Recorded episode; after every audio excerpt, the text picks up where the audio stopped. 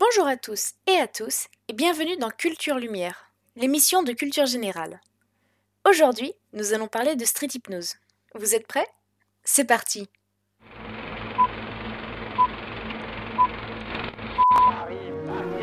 Aucune femme ne recourt de gaieté de cœur à l'appartement. Action Je vais vous parler d'hypnose, et même plus précisément de street hypnose, car c'est celle que je pratique et que je connais le mieux. Commençons par un peu d'histoire. L'hypnose est apparue aux alentours du XVIIIe siècle. Le premier à théoriser sur ce sujet est Franz Anton Mesmer. Mais attention, avec un seul S, on ne sait pas celui de TF1. Il est le premier à parler de l'équilibre des fluides dans le corps et à se servir de sa science à des fins thérapeutiques. Plusieurs dizaines d'années plus tard, le marquis du Puiseux-Gur réutilise les connaissances de Mesmer, mais en montrant que c'est le magnétiseur qui est à l'origine des effets de soins. Il est d'ailleurs le premier à identifier l'état de transe, qu'il appelle somnambulisme provoqué, qu'il différencie avec le somnambulisme naturel. D'ailleurs, déjà à l'époque, Ambroise Auguste Liébaud, qui est le maître de Freud, utilisait l'hypnose pour faire marcher des personnes qui avaient des blocages psychologiques ou permettre de retrouver la parole après un trauma. C'est grâce à ce médecin français que Freud va théoriser sur l'inconscient et ses capacités, comme le ça, qui sont des pulsions refoulées, et le surmoi, qui est le gardien de notre esprit pour le protéger. L'hypnose va continuer à faire son chemin à travers l'Europe. L'idée que l'imaginaire puisse guérir est source de controverses à travers tous les royaumes d'Europe. En 1829, il y a une avancée révolutionnaire de l'hypnose. Je vous laisse deviner. Petit A, quelqu'un sous hypnose arrive à décupler sa force et soulever une voiture à main nue. Petit B, on opère quelqu'un à cœur ouvert grâce à l'hypnose. Petit C, un voleur hypnotise sa victime pour qu'elle se jette du troisième étage.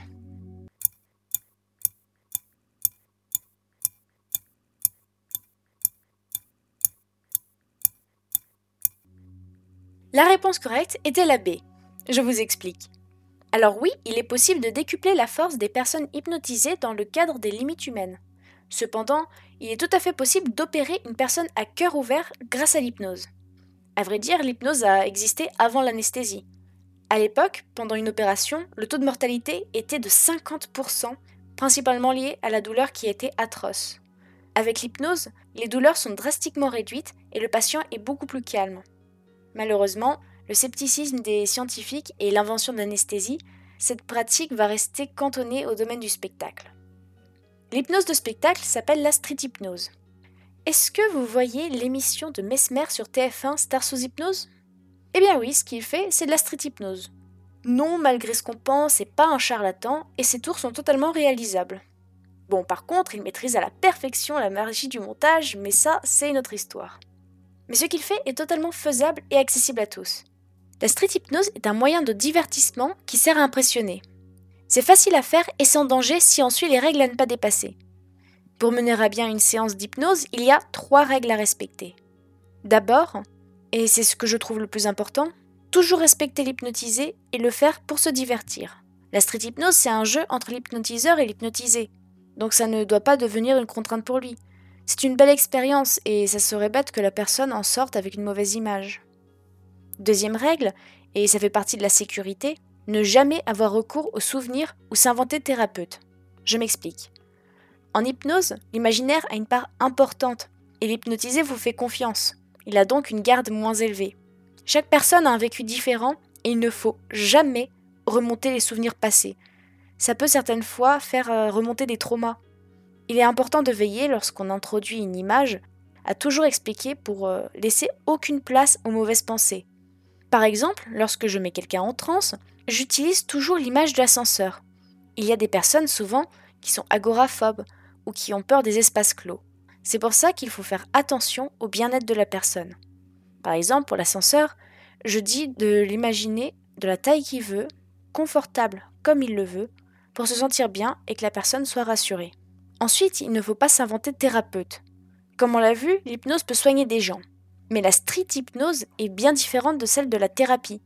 Celle-ci est pratiquée par des professionnels qui ont fait plusieurs années d'études et on n'est en aucun cas des spécialistes et formés pour ce genre de choses. Ça peut être dangereux pour l'intégrité de la personne si on s'invente médecin. Enfin, troisième règle, et que je trouve la plus évidente, ne pas forcer la personne. Si elle ne veut pas tenter une expérience, vous ne pouvez pas la forcer.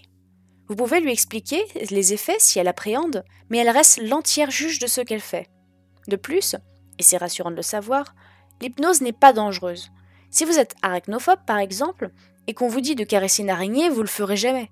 C'est un instinct de survie, et la personne est totalement consciente de ce qu'elle fait.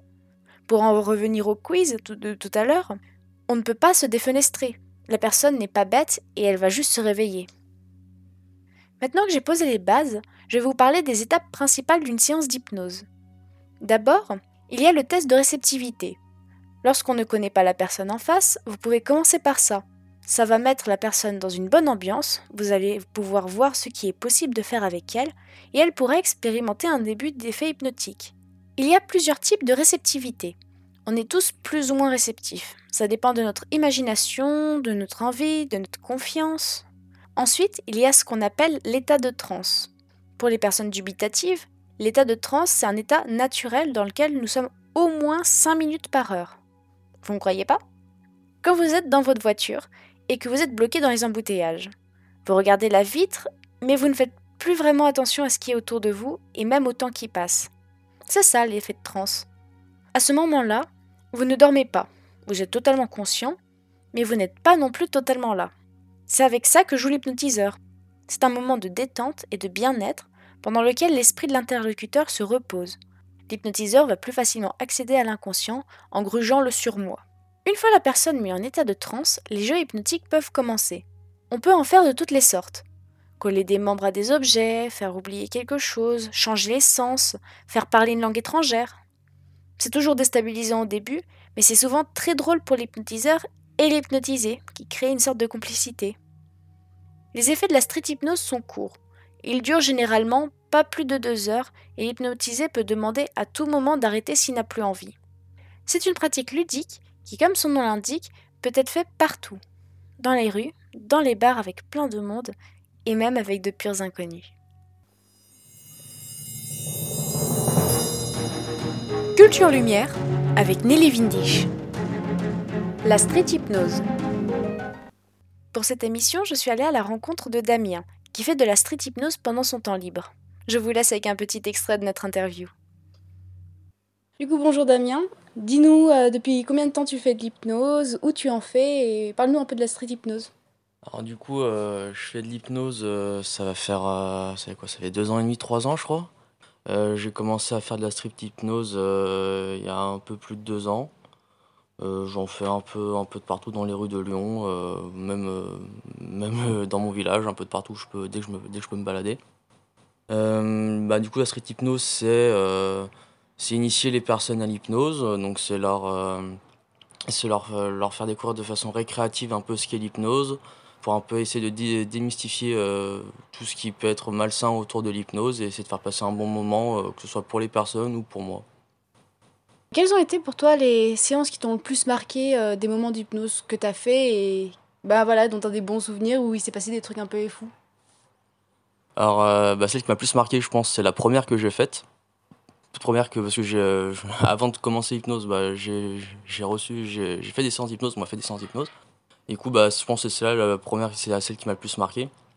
Ensuite, dans ce, celle que moi, du coup, j'ai faite, euh, celle qui m'a plus marqué, c'est euh, celle avec un groupe de, de trois personnes qui étaient, euh, qui étaient dans, sur, au niveau de la place Bellecour. Où en fait, ce qui s'est passé, c'est que j'ai réussi à leur faire oublier l'endroit où elles se trouvaient. Donc elles savaient plus où elles étaient, elles savaient plus, elles savaient plus rien, elles savaient plus parler, elles savaient plus bouger. Euh, juste, elles se regardaient toutes les trois, un peu paniquées, mais avec le sourire quand même. Et euh, du coup, quand je leur ai demandé si elles voulaient arrêter la séance, elles, m'ont regardé. Et du coup, elles ne, elles ne, savaient pas quoi faire. Elles n'ont rien fait. Juste, elles me regardaient fixement. Et les gens ont commencé à nous regarder. Alors, il y avait un petit, un petit attroupement de personnes autour qui nous regardaient. Et du coup, ben, ça m'a marqué parce que c'est la première fois déjà, parce que c'est la première fois qu'il y a autant de personnes qui me regardaient. Et euh, du coup, bah, j'ai quand même mis fin à la séance parce que bah, c'était un peu gênant. Il n'y avait pas de bruit, juste on se regardait et il ne se passait rien. ben, pour toi, c'est quoi les meilleurs conseils pour euh, commencer de la street hypnose ou juste pour en faire comme ça, pour, euh, pour débuter? Le meilleur moyen, c'est déjà de c'est pas avoir peur de l'échec, parce qu'on n'a pas forcément tous la même réceptivité au niveau de l'hypnose. Et euh, même si a plusieurs, plusieurs fois ça va pas trop fonctionner ou pas fonctionner, c'est pas, c'est pas grave, hein, c'est des choses qui arrivent. On peut soit essayer une méthode différente, soit, euh, soit essayer sur d'autres personnes euh, juste après. Qui, ensuite, les personnes qui, à qui ça n'a pas fonctionné peuvent assister à la séance d'hypnose. Ça, ça, peut essayer de, ça peut essayer de les mettre en condition pour pouvoir être hypnotisé après. Euh, mais il faut vraiment pas avoir peur de l'échec et s'entraîner avec des, des, amis au départ plutôt que des inconnus. Ça met en confiance et pour la personne qui est hypnotisée et pour, pour toi du coup, qui commence à, à être hypnotiseur. Euh, ensuite, euh, ben, il y a beaucoup de, beaucoup de livres, de vidéos euh, qui parlent de l'hypnose et qui apprennent à faire de l'hypnose. Donc c'est très bien, moi je trouve que j'ai beaucoup appris avec ça. Donc commencer par, par ça, ça peut déjà être très très bien. Ben, merci beaucoup du coup. Ben, de rien. Comme nous a expliqué Damien, il y a plein de moyens d'apprendre et de s'entraîner. Pour aujourd'hui, je vais vous parler du livre La voix de l'inconscient, écrit par Jean-Emmanuel Combes qui est le livre sur lequel nous avons commencé l'hypnose, Damien et moi. C'est un livre que je conseille vraiment d'acheter si vous voulez commencer à vous mettre à l'hypnose, il est vraiment très complet.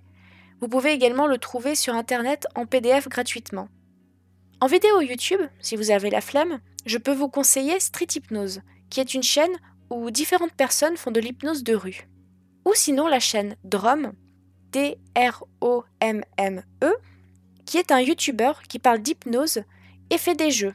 C'est une façon ludique d'apprendre et de faire de l'hypnose. Apprendre à se connaître soi et apprendre à connaître les autres. Voilà, c'est la fin de notre euh, troisième épisode de Culture Lumière. J'espère que ça vous a plu et que vous avez découvert de belles choses que vous pourrez ressortir à midi à table. Je vous souhaite une bonne journée et à la semaine prochaine.